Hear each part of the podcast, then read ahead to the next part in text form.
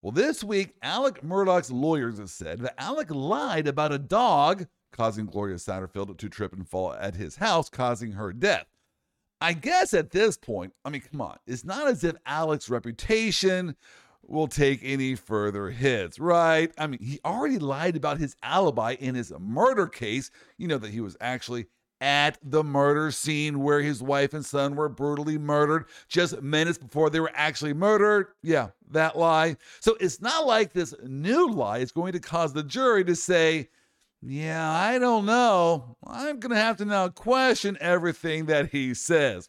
Yeah, I'm thinking that ship has long since sailed. So, so Alec is now saying that he lied about the dog tripping Gloria Satterfield to defraud the insurance company into paying the insurance claim, which he then stole. So, so I'm a bit unclear as to how this makes Alec look any better. Uh, oh, no, no. See, I didn't defraud the insurance company by having them pay the claim to me, which I then stole. Oh, no, no, no, no. I only defrauded the insurance company by lying that it was the dog that killed Gloria when we all know, yeah, I'm the one that pushed her down the stairs. Oh, come on, Alec. It was the dog. Please, who hasn't used that line before? Well, also in legal news this week, Lori Vallow Daybell's murder trial continued, and there is now evidence linking her to the dead bodies found on her fifth and current husband's property. Okay, at what point do her prior exes say, What was I thinking? Well, and in our wacky cases segment, I learned this past week that Ulysses S. Grant, the commander of the Union troops during the Civil War, avoided being assassinated with Lincoln because he gave in to his wife's demands to go visit his in laws rather than be with Lincoln on that night. Now, verdict is still out as to who had the better evening. Well, Chris and I will unpack all of these stories and more in this week's debriefing of the law.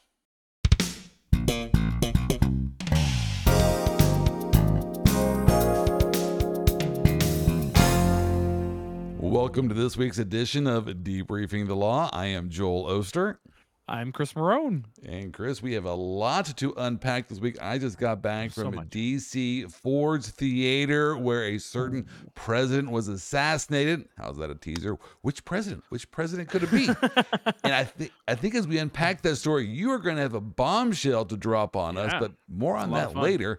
Hey, before we get into our Murdaugh and our Lori Vallow Daybell update, uh, first a word from our sponsors. This podcast is brought to you by Comedian of Law. We do CLEs that educate and entertain. I think that's called inter nah, uh, edutainment is the word for that. Ooh, love it. You like that? I do. Yeah. I should be trademarking that phrase right now.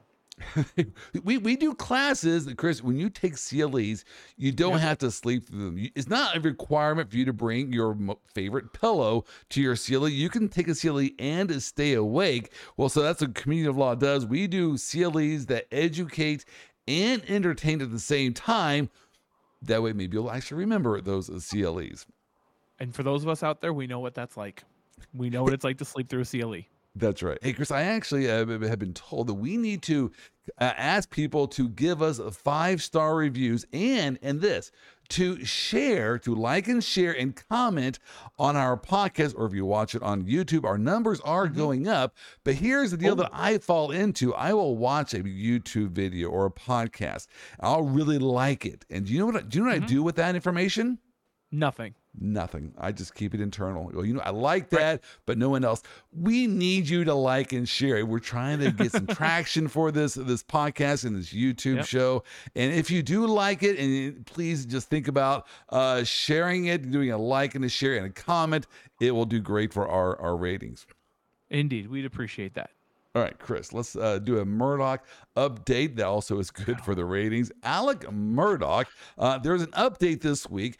He filed this brief in, in a lawsuit. It's not his criminal trial, that is over with. Uh, actually, it's, it's on appeal.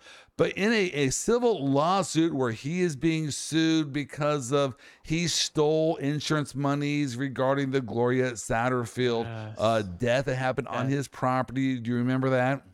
Yeah, yeah, yeah. The dogs were attacking or something, got caught up in her feet, and she fell down the stairs. Yeah, there. and- and- Allegedly.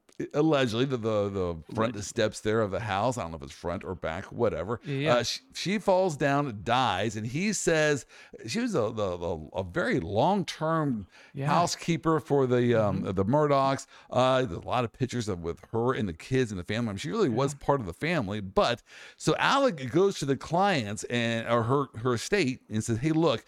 Just sue me. If you sue me, then my insurance company will pay out. And so Alec Murdaugh Right. said, Hey, look, she tripped over the dog. And as we know, they then, the insurance company paid a settlement. He just kept that settlement and didn't give it to the uh, Gloria Satterfield's estate.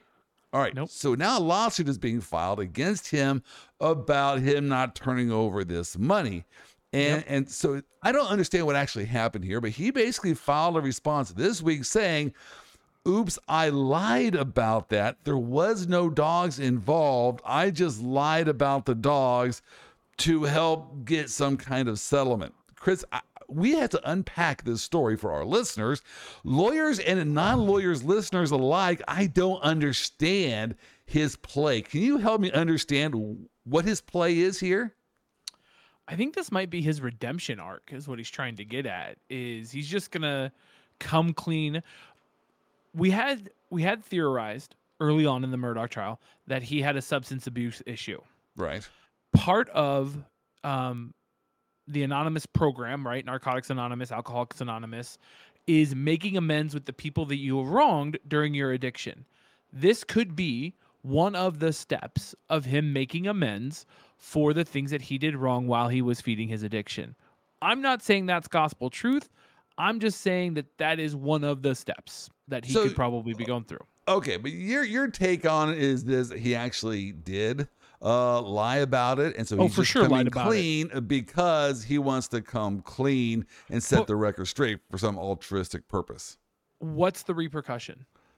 What what happens if if like let's I come clean, right? I come clean. Yep, there was no dogs. Hell, I pushed her down the stairs. Not saying he did that, but is he going to get more life in prison? Like there's he's not going to see the light of day. Well, let's look at this from the the the estate's position. So the Gloria Satterfield's her you know estate, her family. If, Uh-huh. Right. if um if there is no if- if if he lied about the dogs according to these news Right. articles in this in this briefing that was filed that meant the insurance company never should have paid out Right. So he owes 5 million back to the insurance company. but he's gonna owe that anyways because he, he he stole the money so he's not and, and now if he's lying about the dogs well he's still gonna be on the hook for it because it's like either I defrauded you by stealing the money and having this false claim, or I lied to you about the dogs. Either way, he's going to be on the hook. So you're saying, Joel, there is no play here. This is just him Right. doing his 12 step process and Maybe. coming clean. Maybe, but the they're not going to sue the Murdaugh estate because they're not going to get any money. They're in a long line of creditors that are they're not in the first lien position by Right. any means, right? So they're not going to get any money out of Murdaugh. Um, they're not going to get any money out of the insurance carrier.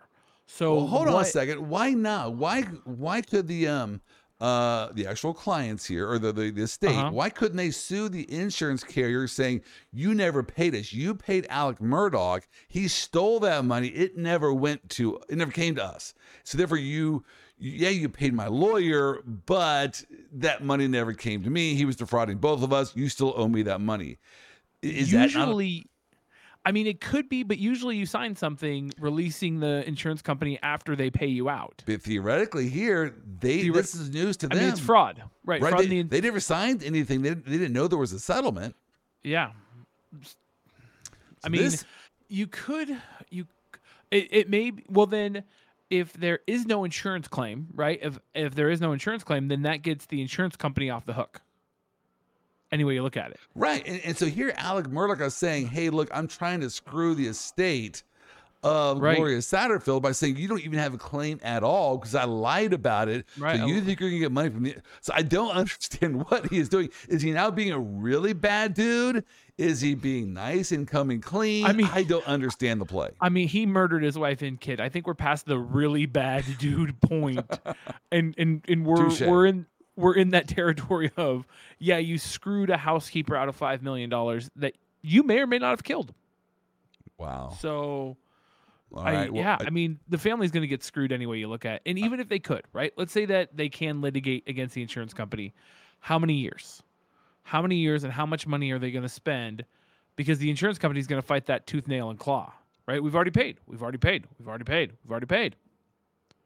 Interesting. Yeah. Uh, but I do think the insurance company might be on the hook here because uh, there's going to be no signing by any uh, client. yeah. I know a lot of times whenever I'm doing a settlement, I like to get the client to actually sign off on it. When others, Right. you know, when I settle with other companies, they'll say, "Yeah, lawyer, you sign here, but now go get your client to sign as well." So you're both Yes. are signing off on this settlement agreement. Here, theoretically, the clients never signed off on the settlement Right. agreement, but yet the settlement agreement was paid.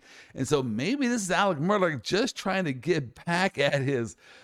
Who these these guys are innocent. They never wronged Alec Murdaugh, but I don't know. That is a we're gonna follow that lawsuit to see what's happening. But that is your Right. Alec Murdaugh update. And let's just be frank, we do an Alec Murdaugh update so we can keep our ratings up. All right. Second way in. to keep our ratings up is to talk about your favorite murder trial, the Lori Vallow Daybell update. Now, I don't every week we talk about this. We're not going to go back and recite what's going on in the case, but I do think it's interesting to just, hey, what were the, what were the recent developments in this case since we last talked? And so, Chris, uh, I know you've been following the case. Let me just give Yep. you a couple of my highlights, and we'll see if you can add any of, of the highlights that you recognize from the last Mm-hmm. couple of weeks of trial.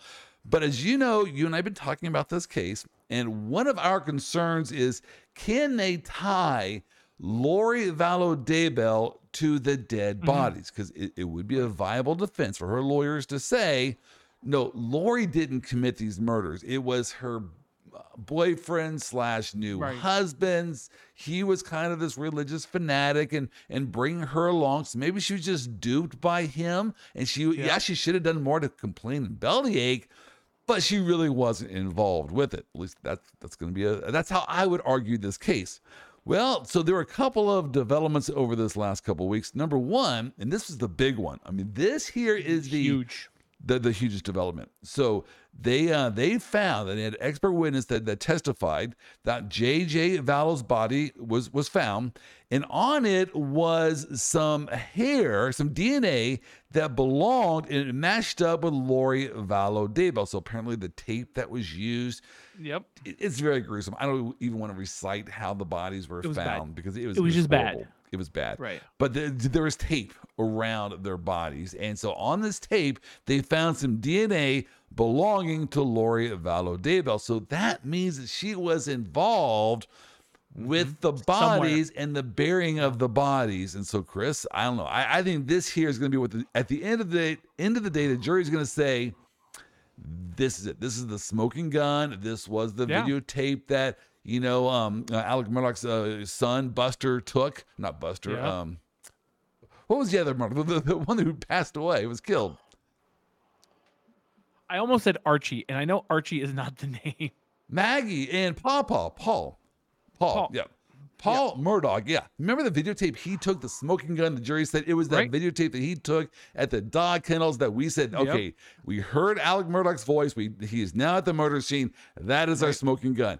Here in the Lori Vallow Daybell case, this DNA on the tape, so far to me, this is going to be the smoking gun. I I agree. Full full stop. I agree. Um was there no deal on the table? Is now my question. Why would you go to trial with that type of evidence on the table? Right? Because for those non-lawyers out there, you have to disclose all exculpatory evidence in a criminal case. It's a Brady issue. If you have evidence that can um, help the defendant get an innocent verdict, you have to disclose that. If you, it's going to be a guilty verdict, you have to disclose that. So I'm sure they disclosed the DNA. And with the back and forth that Lori's attorney, who is really struggle bus, is where I would put him. He is struggling hard right now with the uh, cross examination of the DNA tech. But wh- why? Why would you? Why would you go forward on a trial knowing that this piece of evidence was going to come out? I don't And know. It is. It is. Damn. It is very damn. Like your DNA does not end up where they found the DNA on the tape if you were not in extremely close proximity when the tape was applied. It wasn't like this was tape at her house. This was tape No. at Chad's house. Yep. So I guess she would have been at Chad's house at some point Right. in time. She might say, "Oh, the DNA got on that tape," because I I, I tape. There's no way. Christmas presents. she would have to take the stand to explain it. So now we're in this cost benefit analysis of do we put Lori Daybell on the stand? Which, no, No, no, you do not put her on the stand. There's Zero chance not. of that. no. z- Well, I mean, she can want to be on the stand, and she could force her lawyer to put her on the stand, and she want to explain away the tape, and she could be that much of a sociopath narcissist to get there. But it would be a horrible idea to get her on the stand. Yes, And that would be in- my in the- prediction. There's no way her lawyer Right. will say, "I am quitting right now." We, you are Right. not going on the stand. That that would be yeah. Right. He's like, I will fumble through every ounce of energy for this DNA tester, um, but I will not put you on the stand whatsoever. No, I cannot imagine her trying to explain why she didn't even bother to go check up on her kids for all those months. What was she doing during all that time Right. period? Uh, there's no defense for that. It's her best theory here is just simply to say, look, they didn't prove their case. They have no evidence Mm-hmm. tying me to this. My husband, boyfriend, Chad, he's the Right. Mm-hmm. crazy one. He's the cult leader. I'm following him. Uh, These are going to be the arguments that the lawyer makes because she's not going to take the stand and doesn't have to explain her actions. If she did take the stand, she would have to explain all this. Game and that over. would be a nightmare scenario. Game over. Right. Right. Because you can't you can't clearly discuss uh, an idea of how the hair got on the tape or the DNA got on the tape without having Lori get up there to give her side of the story. And so, yeah, her her lawyer's on the struggle bus because he doesn't have a lot to work with right now, but he's doing a lot better than he would be if Lori got on the stand. Yes, because he can. I mean, he can point to a different hypothesis, different theories as to how Right. that DNA got there.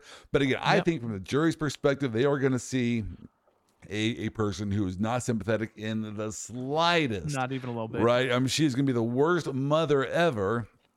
And and so here now they have tied her to the bodies. Say no, no, no. This is not now just not your your crazy boyfriend doing this. You were a part of it as Mhm. well. And so if you're wrapping up the bodies and burying them, you're complicit with the entire mess. And so this is the smoking gun.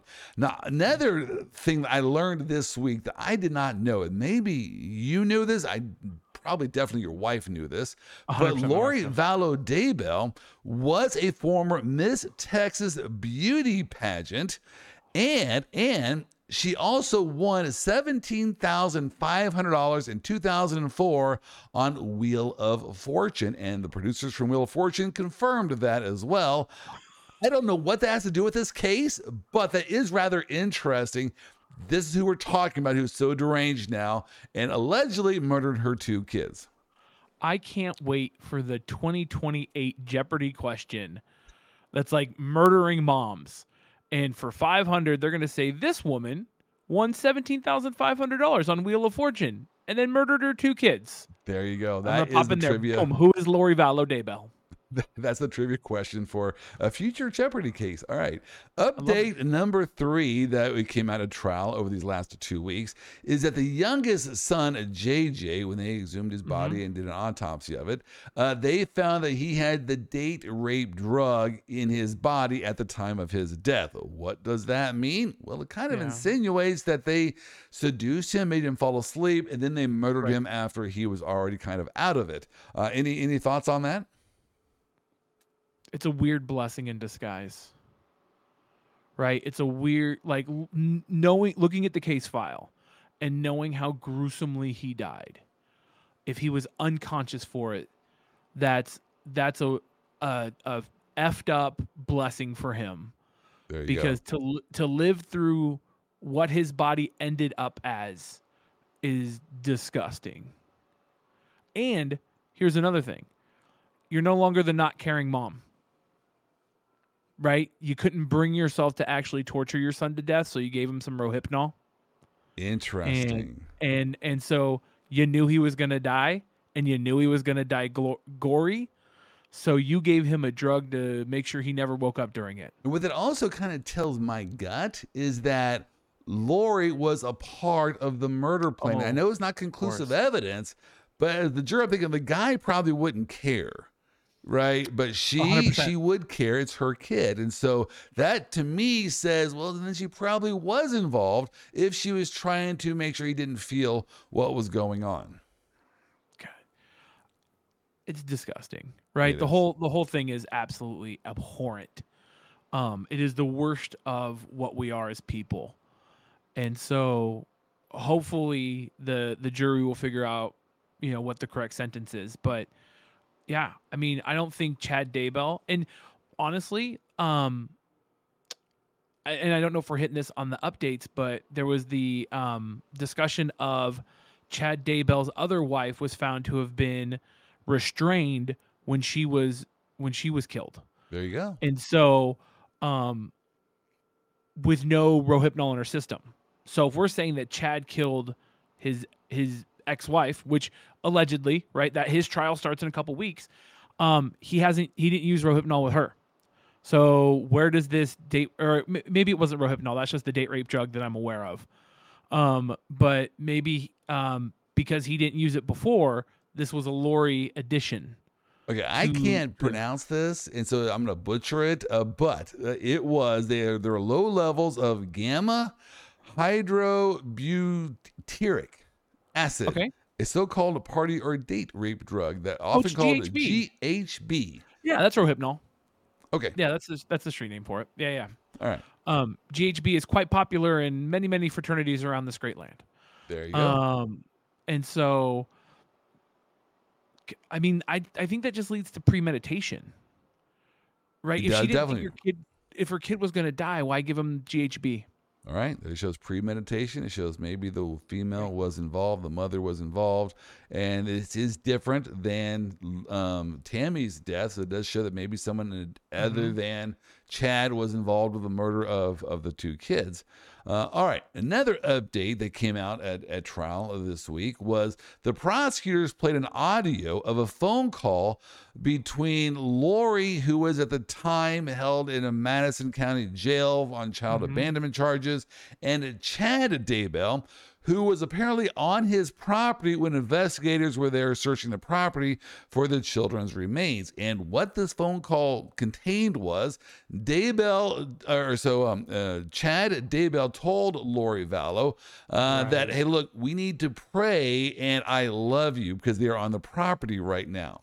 Now that is so sordid. I don't even be, want to begin to unpack that, but it definitely shows him saying, "Look, we are in trouble now because they're going to find something here. So now's the time to pray." Though I, yeah, I, I don't even want to go there. That's just so callous uh, and so disconnected with what is right in this world. Right. But nonetheless, it does show that they were probably in cahoots with whatever they were going to find on the property.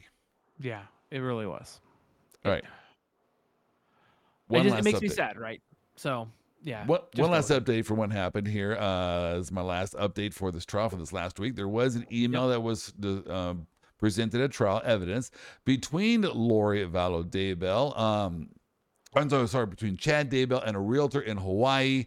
Uh, again, Mhm. this is when they're looking for property out there, and they basically told this realtor, "Look, we don't need property for children or pets. We have none." And this would have been before the children went missing, so it shows a little bit of maybe they knew about it, right? Yeah. when- when The plan was the plan was being hatched, right? All right. So where do we stand here after this week of trial? Uh, I, I assume. Go ahead and see. Who do you think is, has a stronger case as of now? Prosecution.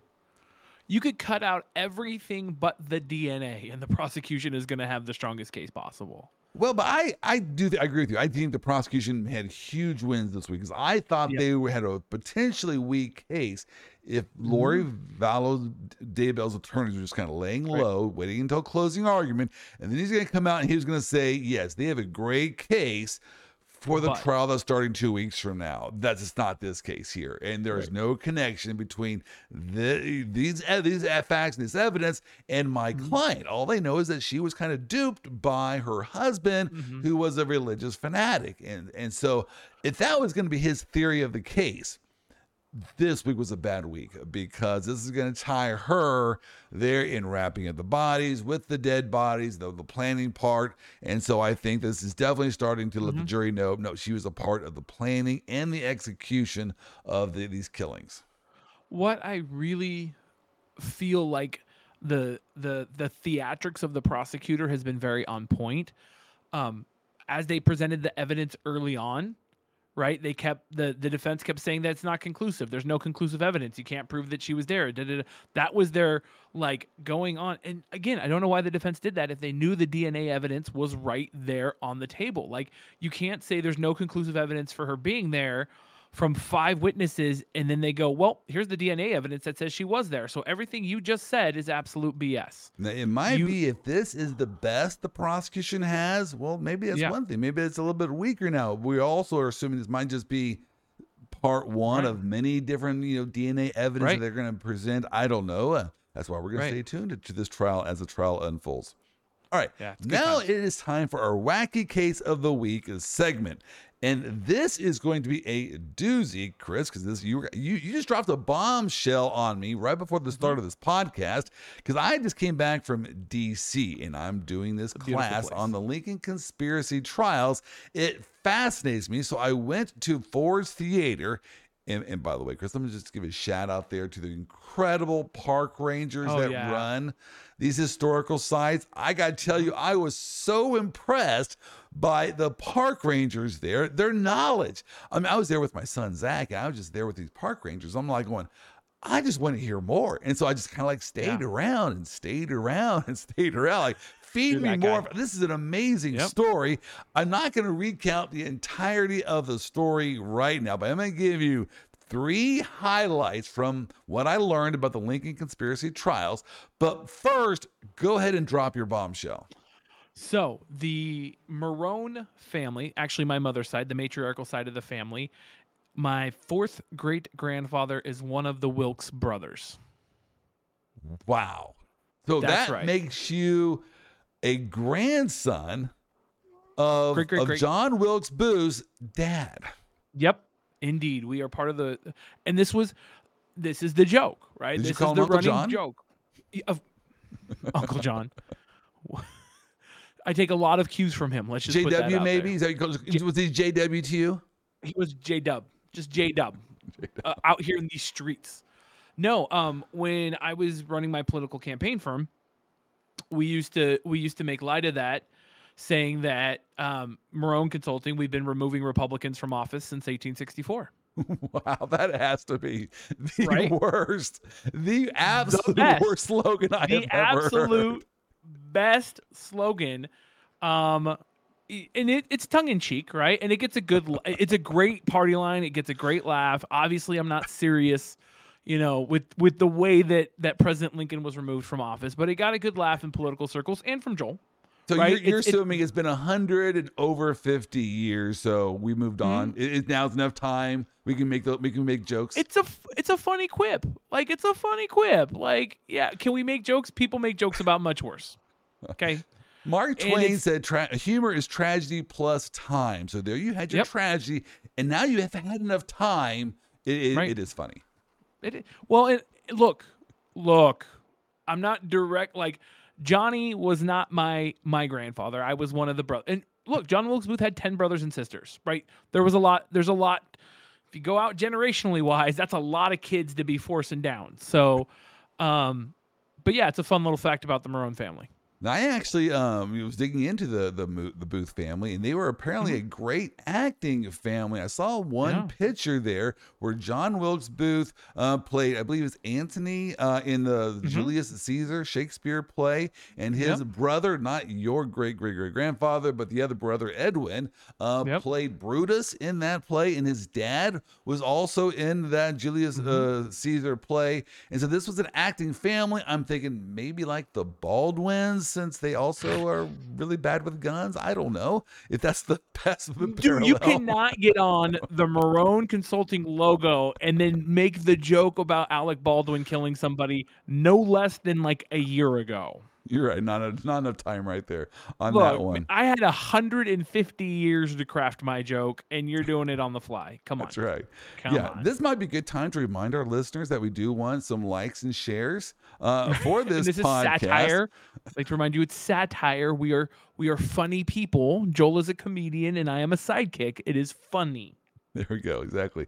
Well, so the the three uh, highlights I want to bring out by the Lincoln conspiracy trial because this is again Mhm. the things that I learned were just amazing. I can't get enough shout outs there to the the park rangers. Oh yeah. But the first thing that just fascinated me was, of course, this was a conspiracy, which meant that that Abraham Lincoln was not the only target. This Correct. was a they were wanted to to basically unseat and take out all of the uh, many of the leaders, including Mm-hmm. uh, U.S. You know, Ulysses S. Grant. They wanted to take him out. They also wanted to take out Secretary of State William Seward and also the Vice President as well. Well, about William Seward, so he was staying in the um, um, the Rogers House, which by the way, I stood right in front of the the White House, and uh, just right across the lawn was the Rogers House. It's now the St. John's Church, is the yellow building Yep. there, uh, right on the other side of the park. Uh, is it Lafayette Square, I believe it's called. Yep. Uh, and Yeah, so it, it's that close, and that's where William Seward was staying. And so uh, what happened was, um, uh, I believe it was um, Payne uh, came over there to to to kill the um, uh, the Secretary of State. So he brought, basically brought some um, some medicine, some drugs. There, say, hey, look, I'm here from the doctor's office to deliver some medication to Secretary of State uh, uh, Seward. He said, Seward, okay, well, yeah. take it to him. He said, no, don't do that. He busted past this person, goes up the stairs, knocks out one of the uh, William Seward's sons, goes up to William Seward, stabs him five times in the neck. All right. William Seward did not die. Nope. He's a tough SOB. Do you know how is that possible that William Seward could be stabbed in the neck five times and not die? Well, here's why. Earlier in that week, he was in a carriage ride. There was an accident. He injured his neck, and they put a plaster cast around his neck. So when Oh. when Payne was stabbing him five times, he was hitting a caster, a plaster cast, and not his actual neck. And so his life was spared. Alaska was purchased. The Thirteenth Amendment was ratified, all because of this this cast was uh, pr- protecting his neck. That was that. an amazing story. I love. I want. I wanted Seward to like roll over and say, "That's not a knife. This is a knife." You know, and get one back. That would have been the. That would have been the line of the day. That would have been good. That would have been Yeah. good. All right. The second highlight uh, from this whole story that I learned uh, was Mm-hmm. John Surratt. So I assume you remember Mary Surratt. You probably saw the Conspirator Mm-hmm. movie, right? Mm-hmm. Mary Surratt was the um uh she was had a tavern there, which by the way I went to that tavern. it Ooh, is now a. Chinese restaurant in Chinatown in DC, and it I was love it. about on on uh it's just I don't know about six blocks past uh the Ford's Ford's Theater. So Ford's Yep. Theater's on 10th Street. Yeah, you would have Yep. gone on about a, several blocks past that. Uh, it's now a Chinese restaurant. My son and I ate there. Great food. Uh, not not the point here, but that's where Mary Surratt was. She owned this this um uh, boarding house there, so people would come in. And that's where they would stay. Well, Mary Surratt was.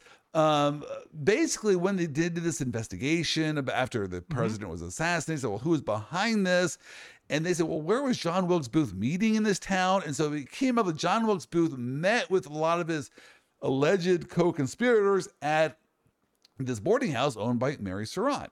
Okay. Yeah. So, so Mary Surratt, obviously, they, they arrest Mary Surratt for this. Well, they who they really wanted was not Mary, but her son, John. And, so, see, Mary Surratt, all they really knew about Mary was she was a really good host. And so, because she mm-hmm. ran this boarding house and people came there and they met, but they always kind of met in back rooms. And so she really didn't know what was going on. Okay. So who they really wanted was John. And, and so I am gonna, I'm going to label this part of the story John Surratt is the worst son of the century award because here's what happened. They couldn't find John. So they went looking for all these different conspirators, Powell, you know, Payne, uh, those kind of people. They could not, they went looking for John. They couldn't find him. He actually fled to Canada, which interestingly enough, I think he becomes the first person in recorded history on record of saying, if this person is elected president, I'm moving to Canada. And then actually owned up to it. He actually actually did it.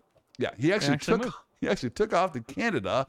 And, and so him. Now, uh, so why? Now it was told me the reason why they arrested Mary Surratt because she really wasn't that involved, but they wanted John Surratt. Right. So they thought, Okay. well, if they're going to arrest the mother and she, they're going to Yeah. put her on trial, eventually John is going to show up and say, hey, who you really wanted was me. And No. so here I am, let my mother go. Nope. Do you think Nope. John ever showed up? Hung her out to dry. He did. He did. Yeah. He, now, I don't know if he actually knew because it wasn't like he there were CNN reports. It wasn't like they were Right. text messaging him, "Hey, you know, your mother's on trial." He fled to Canada, and it was a quick trial. But you would have thought at some point he would have read about, "Oh, yeah, these are the people who were arrested. Oh, I see, it's my mother who was arrested. Maybe I should come and bail her out." But he never did that. Here's the rest of the story of John Surratt, I know you want to know. He then fled to uh, Italy. He oh. actually serves in the security detail for the Pope. I am not making that up, Chris. Good for him. Maybe that's a leader he can get behind. You know, my thought was Literally. what kind of a background check do they do for the Pope's security detail? Oh, I see here. Okay, you were you tried to assassinate the president. Yeah, we can look past that. We think you have Mhm. positive character qualities. We're going to go ahead and arrest you. So they went ahead and they he actually was serving on the Secret Service, if you will, for lack of a better term, Wow. uh, protecting the Pope. So then the Pope apparently went to Egypt, and so he's on the security detail protecting the Pope there in Egypt.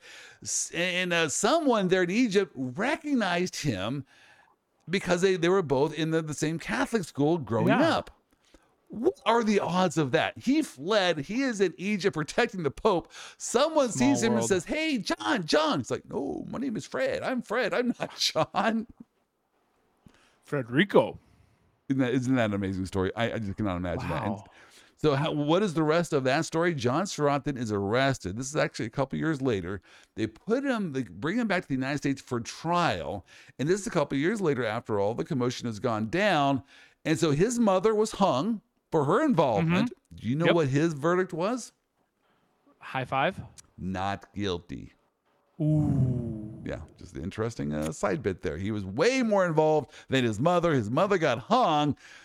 He was basically said not guilty. So then he went on a speaking tour where he would basically say, Double jeopardy in America. I am no longer can be tried for this again. He went on a speaking tour talking about how his involvement in assassinating the president, but the government has shut that one down. So he cannot go on that speaking tour uh, talking about that. But that is the story of John Surratt. One more story to throw by you, and this is Ulysses S. Grant. He was the the general for the uh, the Union Army, of Union course. He was the yeah, yeah, yeah. And so The he now they also wanted to assassinate him as well. Of course. he was Everybody the wanted head. to. Right.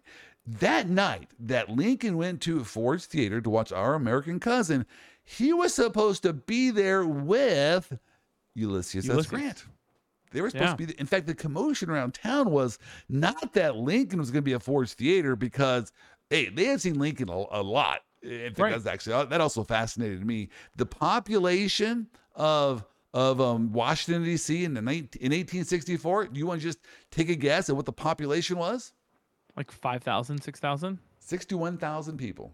Okay. So not many people, not like today, Right. we're talking about several million, just 61,000. So they Right. seeing Abraham Lincoln at the theater was no big deal, but Right. Ulysses S. Grant at the theater, that was going to sell tickets. So the rumor went out that Ulysses S. Grant Mhm. was going to be in attendance there uh, for that evening's play, but he did not show up. Do you know why he did not show up? His Was he wife. sick?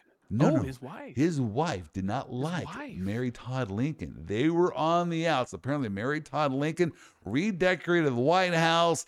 The wife of Ulysses S. Grant made fun of the way she was redecorating the White House. These two women did not like each other at all. And so basically, Grant's wife said, We're not going to Nope. go to that, and I'm not going to sit with her. You're taking me to see my parents. So he had to turn down his play and he hopped on a train to go to New York City to be with his in laws. And that's why his That life was spared. right. That worked out great for him. Is that is this not fascinating? I mean, No, history is an amazing story. You know, that's what I love about DC too. Is one, it's all free. Let's point that out. Like it's all free to just stand there and listen to the the the great stories of our time.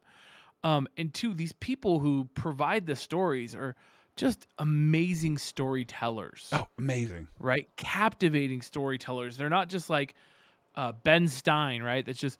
And then in 1864, President Lincoln attended the theater where he was assassinated. No, like they're there. They bring you there. They they they build palaces and, and phrases and turns and all sorts of stuff. So I love doing it. It's Oh. absolutely I love going out and seeing all that stuff in DC. I was there with my son. We were trying to plot out what we were going to do to, uh, you know, make the most use of our time to learn about the Lincoln conspiracy trials. And I told my son, I said, Mhm. Zach, let's just go back to the Ford Theater and just hang out. Yeah. Just keep going around and around and around. See how much they'll just share with us. Because I, I learned way much more than listening to them tell the highlights of the story. Because you know they're going to tell the best parts of the story, right? They're trying to get people's yeah, yeah, yeah. interest. It's going to be the absolute the highlights. I'm just going to hang out with them as long as I can to see how much I can learn. And it was an amazing Mhm. uh, time there. All right. Yeah, for sure. Moving on now to our Supreme Oh, yeah. Court update. The Supreme Court has been busy the last couple of weeks.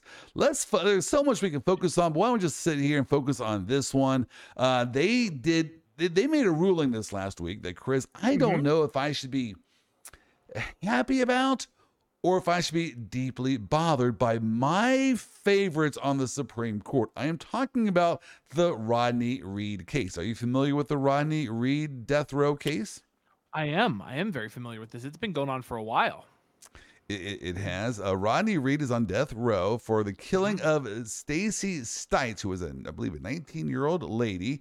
And Yep. so um, a passerby found Stites' body near a shirt and a torn piece of belt. Well, here's why Rodney Reed was was convicted. His his sperm, his semen, was found in her body, but he said, Mhm. "Well, yeah, but."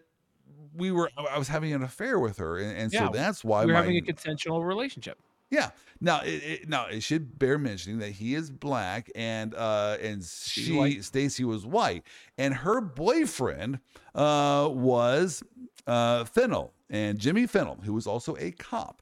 And he was apparently a very protective uh, person and would not have been happy with her having an affair. And he basically, witnesses say that they heard him say that if she has an affair and sleeps with him, I'm going to strangle her with my belt.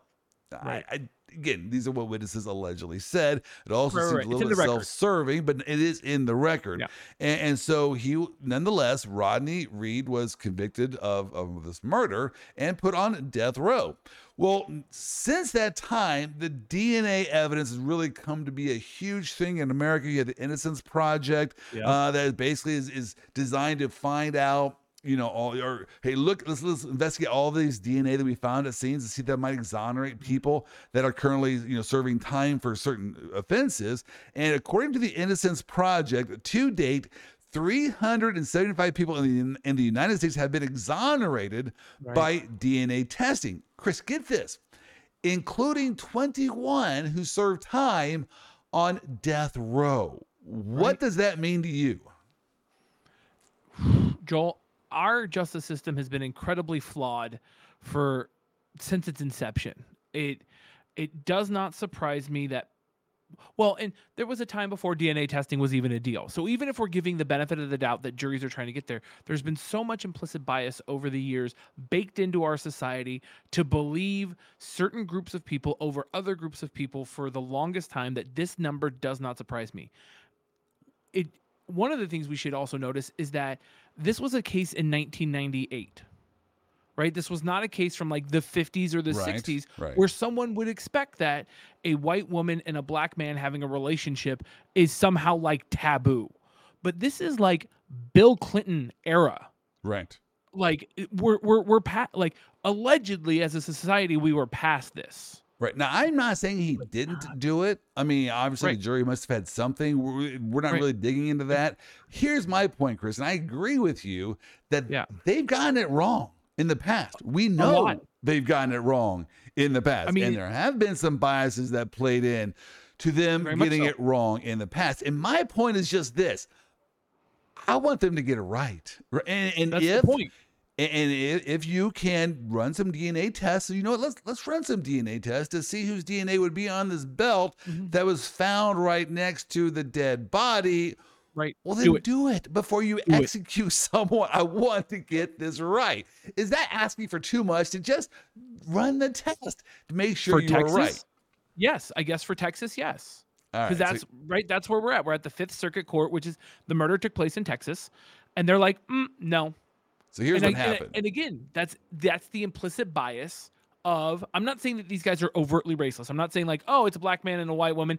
No, screw him. He's got to be guilty of something. The jury found him guilty. Let's go. The justice system should be set up to where we exhaust every possible option to make sure that we are not executing innocent people because execution of innocent people undermines our justice system. So here, here's um, how this came up procedurally. So he filed a motion there in Texas Mhm. to say, "Hey, look, uh, because of this new uh, this this belt, I wanted to test it for DNA." Well, under Texas law, this his request did not pass muster, and so the Texas Mhm. court said, "No, we're not going to allow you to test this belt. You're just trying to stall the inevitable, and we're, we don't like stalling tactics." And so they denied uh, his request. All right, so then he filed a habeas corpus petition in federal court Yep. saying, "Look, because of um uh of this, I want you to test this DNA, you know, from the Mhm. belt." The federal court said, "No, because you filed it too late. It's out of time." They used a statute of limitations defense to say, "No, no, look, because you filed it too late, we're not going to even gonna consider your argument." Chris, I don't ever want to hear that as a defense. No. I don't care if he's two years late. If there's validity to his argument, say there's then let's recognize that there's no validity. Let's kick it out. Don't use a procedural defense like the statute of limitations. And, and so I, I know it's statute going to of bother you. limitations. Oh, it does because statute of limitations limits the government's ability to prosecute, not the accused ability to defend themselves. Statute of limitations is designed and intended to stop overzealous prosecutors or to say like, oh, we're just going to shelf this case forever, which you can in the case of murder. We're not right. We there's and there's no statute of limitations in murder, by the way. Just pointing that out. There it is. Um, but you can't use the defendant and say the statute of limitations has ran on your rights. That does not happen. You are depriving me literally of life, which, like, I don't know, is said throughout the Constitution that the government should not do that without the highest, most intense levels of scrutiny. Fascinating take. You're saying there is no statute of limitations for murder, but yet in this case, if they execute him with premeditation and Mhm. he didn't do it, we wouldn't be all not consider as, as say at some level that's murder. I mean, I, I maybe not in a technical sense, but when you premeditate with premeditation, take someone's life who is innocent. Right. Are the la- the statute of limitations should not play into that Ever. that that decision. Ever. I agree with you on that. And so here, Kavanaugh wrote the Mm-hmm. opinion for the court, the majority opinion, saying, look, the federal courts have been uh, in disagreement as to when the clock should start running for the statute of limitations. So we are going to say, no, go back there, and and the, the statute of limitations starts to run when the state court proceedings conclude. So he did not file this out of time. So go back there and hear his argument. Hopefully, we hear at the end of the day what this DNA uh, test was like, because that's my point. If you're going to execute someone let's just get it right. I don't like the death penalty. I've been Right. very vocal about that. I hate the Mhm. death penalty. But that being said, if you're going to have it, at least do it right. And let's make sure this DNA uh, does not uh, somehow, uh, you know, prove that he is innocent or there is another more likely suspect who committed this Right. murder. And and what do you lose? Right? What do you lose? There's no there's no mechanism that um, exonerated convicts get to sue police officers or courts to get back money. There's no mechanism that holds people responsible for not doing their jobs, right? And let's say this is an honest mistake, right? It's not. We're we're, we're not saying like um, that this was some uh, giant conspiracy to convict this guy. Let's say it's an honest mistake. There's there's no repercussions except for the fact that hey we got it wrong but luckily we have a more perfect system now because we were able to advances in technology the zealous work of both prosecutors and defense attorneys were able to exonerate this innocent person and now we're going to be able to u- apply this to future cases Like that's the point of the justice system, right? To get it right, not to put somebody to death. I agree uh, wholeheartedly. All right, it is now time for our courtroom quarterback segment.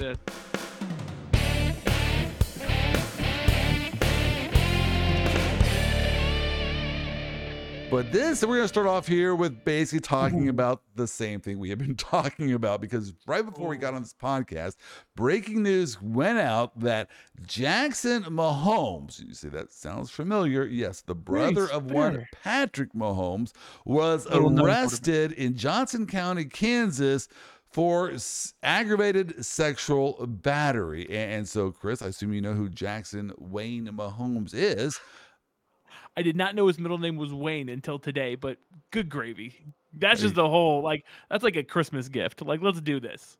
Is it should it not be a goal in one's life to live your life where you don't actually ever have your mug shot being taken? Um, he he did not live his life that way. So apparently, Ooh. what happened here uh, allegedly, because this is now a criminal matter, on February twenty fifth, so two weeks Two after the. Super Bowl, he was in some restaurant here in Kansas City, and Mhm. uh, there there's video of this, so you can watch the video.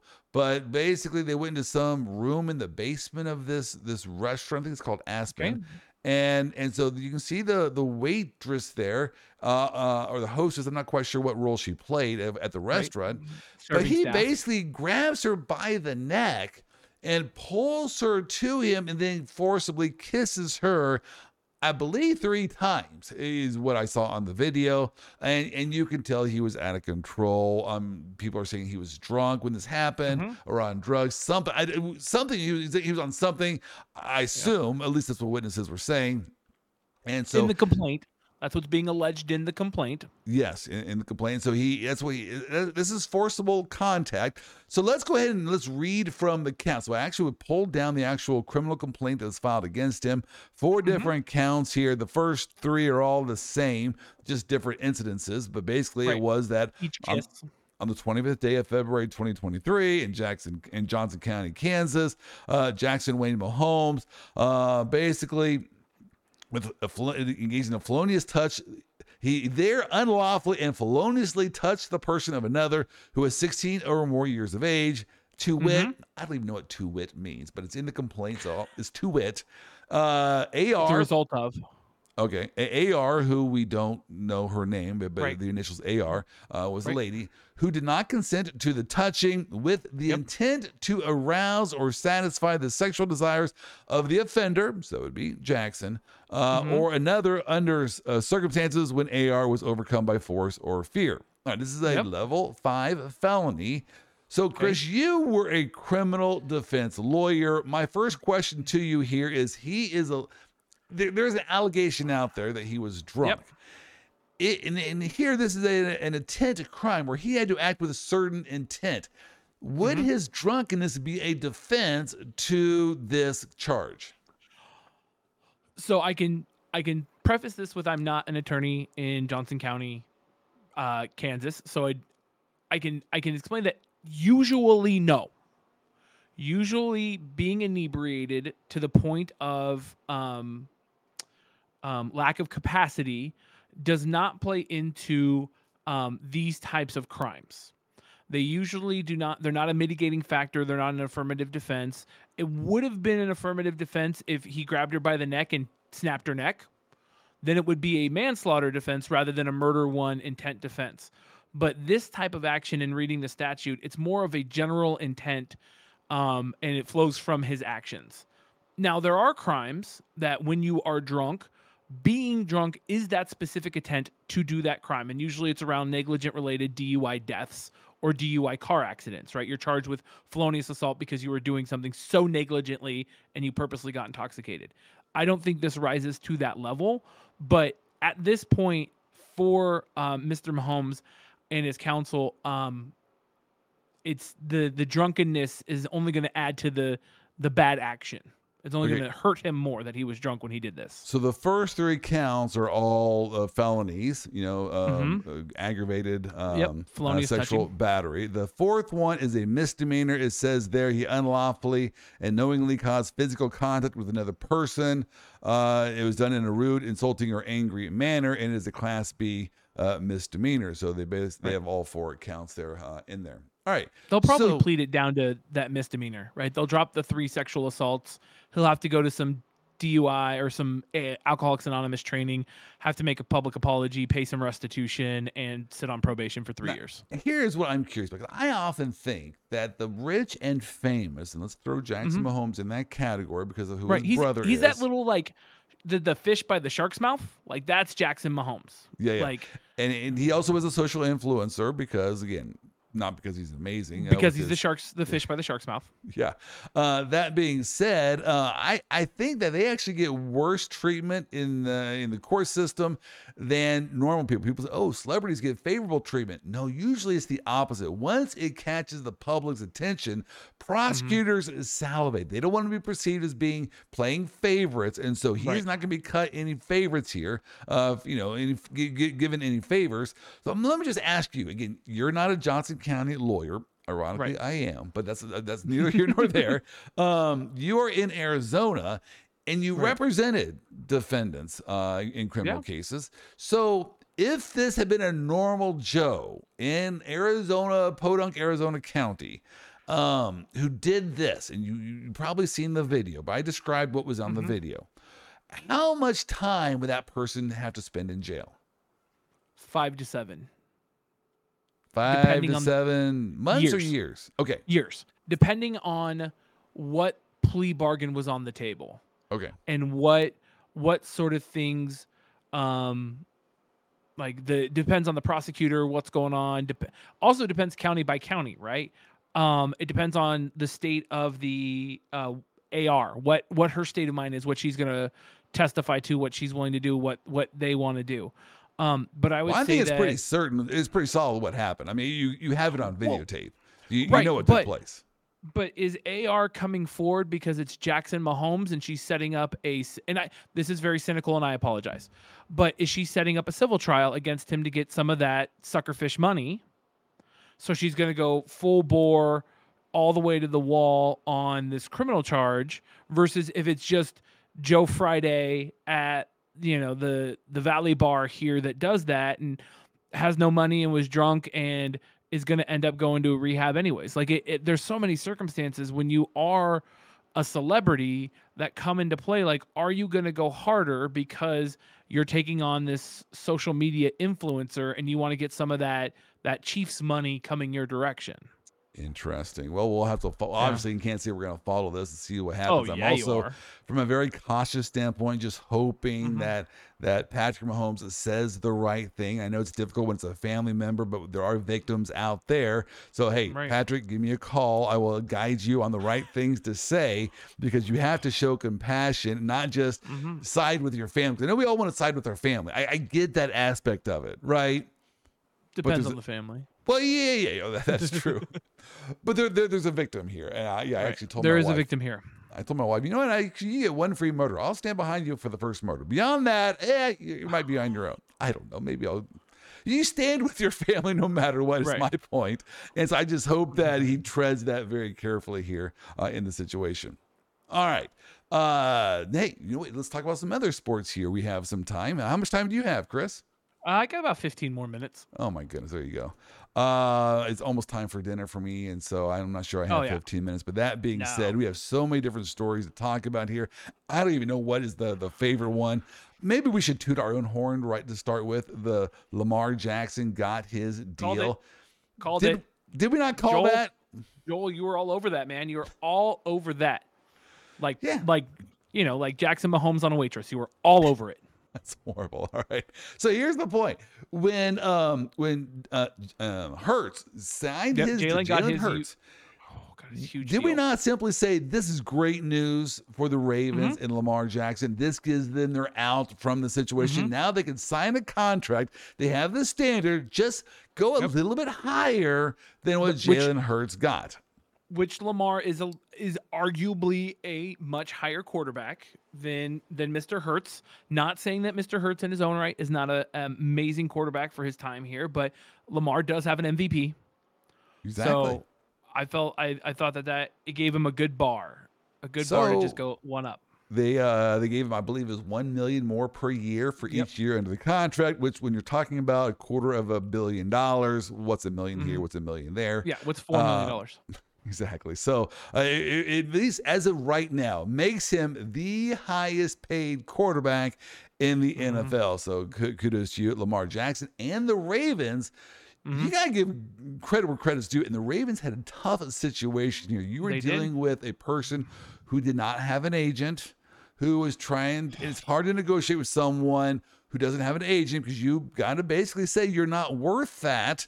Well, it's like Right, he's also your face. employee, and you want him to be worth everything. So to say you're not Right. really worth it is a bad situation. They, and so they were able Yep. to navigate that perfectly. At the, I almost say perfectly, but at the end of the day, you got your guy. He's your quarterback, and now go lose to the Chiefs in the playoffs. That's fine. Uh, Well, all right. and my favorite part of that whole story, right? And they got OBJ as well. So the Ravens have OBJ. They have they have Lamar.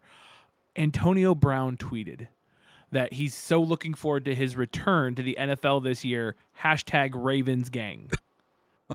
and I saw that tweet, and it's like I could just see like the ESPN like like you know meme that they put up where it says like so and so is is signing with the Ravens, and so I could just see like Antonio Brown is signing with the Ravens. Ravens have not agreed to a deal yet, but Antonio Brown's I guess signing with the Ravens. Wow, that that will not happen. I, I'm gonna go right here on the record. that.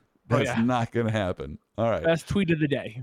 All right. Also, what's not going to happen uh, is Aaron Rodgers winning the Super Bowl, and I don't understand this Jets euphoria over the signing of Aaron Rodgers. They're like already holding parades there in New York. Mm-hmm. Mm-hmm. They're doing many it. Su- remind me, Chris, how many Super Bowls have the Packers won in the last ten years? Yeah, Well, 10. One Yeah. is the lonely. They won When- one with Aaron Rodgers. Yeah, when was that? Like two, 2011? Maybe you're right. I just know So- that Aaron Rodgers has one ring. Yeah, it's one ring in his entire 18 year career, a long time ago.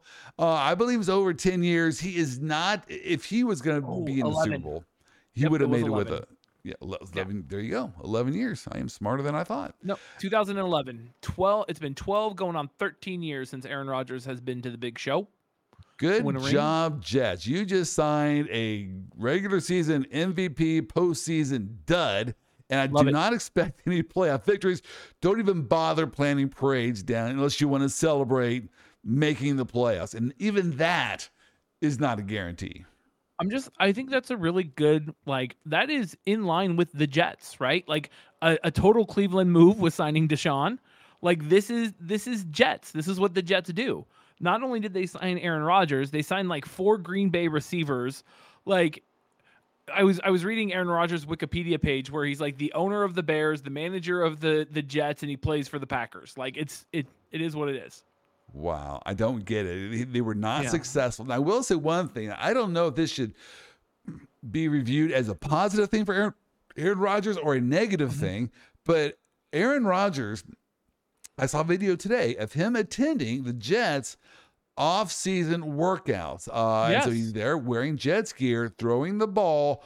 Right. Chris, I know I'm going to play devil's advocate here. I'm just going to tongue in Mm-hmm. cheek here. Why is he being praised for that? I mean, I like to be praised for the bare minimum of doing my job as well. Well, and because, you know, he didn't do that for the Packers. But exactly, if, if he's being praised for it, I guess at some level he thinks it's beneficial to learn the receivers, so the receivers learn Probably, the quarterback, yeah. so you're all on the same page. Then why wasn't he doing it for the last three years with the Packers? He had to go on his like mushroom journeys, right? Like out into the wilderness and like I don't know, pray and build cairns and all sorts of stuff. I don't know. I, I think it's all yeah, it's very disingenuous for him now to show Mhm. up at the offseason workouts for the Jets when he did not do it. At best, he's gonna say, Well, I'm doing it because we gotta be on the same page.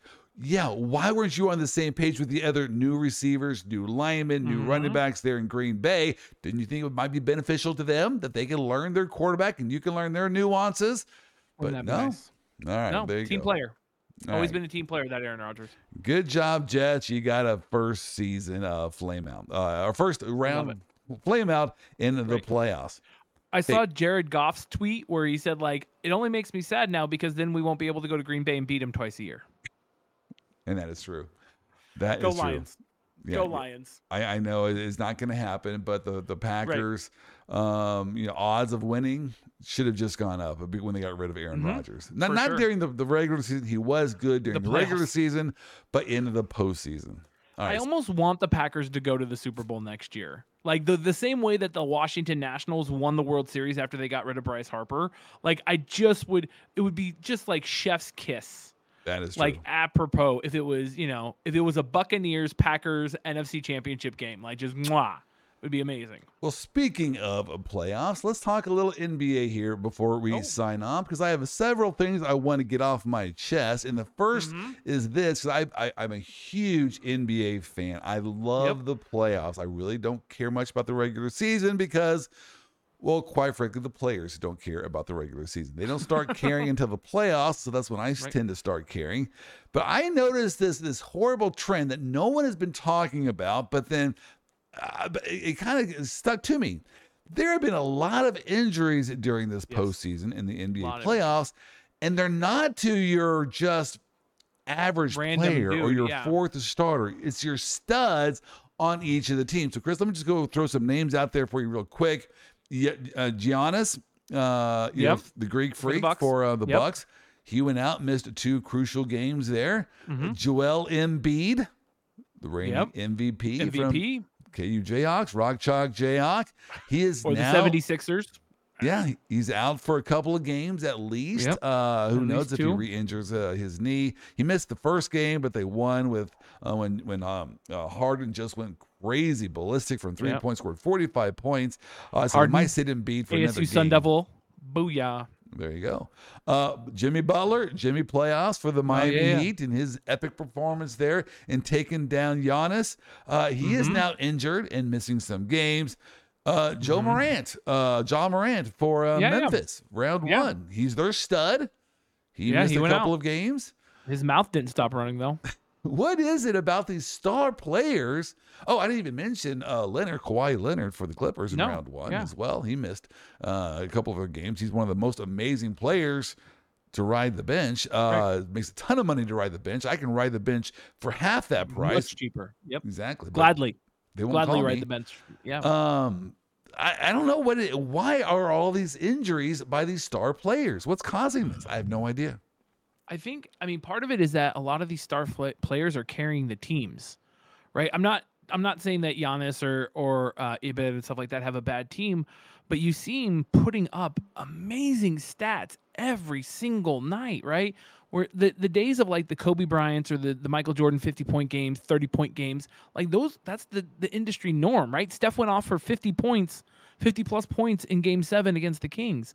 Um, so all of these guys that are carrying a, a huge load of their team, they're touching the ball more, which means they're in the lane more, which they're likely to get fouled more.